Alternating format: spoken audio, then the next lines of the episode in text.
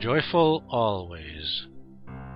Suffering can be naturally transformed when one's practice reaches a certain level. The secret to remain joyful when encountering any obstacle or misfortune is to relax the mind. Tsangpa Gyare says, A mind steeped in grasping can never be free from avarice, hatred, and pain. By learning to let the mind go and relax, happiness will never depart from you. There was a great yogi in Tibet, Chekawa Yeshe Dorje, who has mastered Sutra and Tantra and possessed genuine bodhicitta. In his life of 75 years, he founded Cheka Monastery and took 900 disciples under his care. He gave this instruction to his followers Maintain always a joyful spirit and guard your mind at every moment. To grasp one as truly existing is the cause of all troubles. Instead, think always to repay the kindness of all sentient beings. These are the supreme core instructions to practice.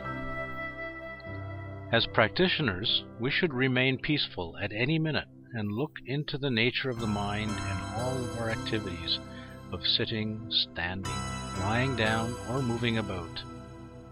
When difficulty and suffering arise, do not put the blame on fate or others. Dispel self cherishing and practice the four immeasurable qualities. Even when we have nightmares, we should practice the view on emptiness rather than trying hard to get rid of them.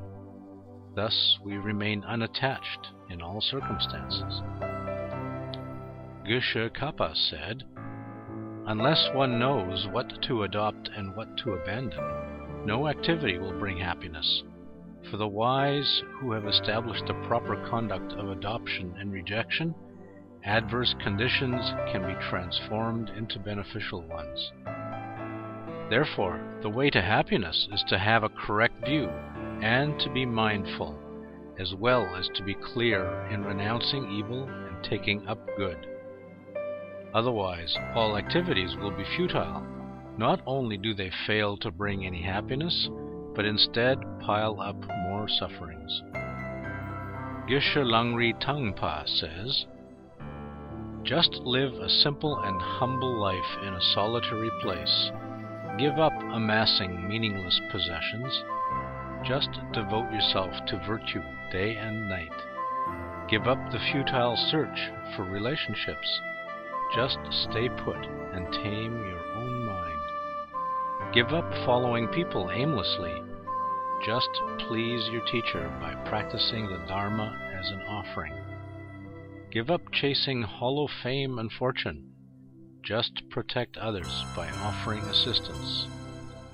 Give up reciting useless, wrathful mantras. A restless mind is exhausting, while a contented one invigorates. With a mind imbued with positive attitude, a brilliant surge of light will be shining forth from within.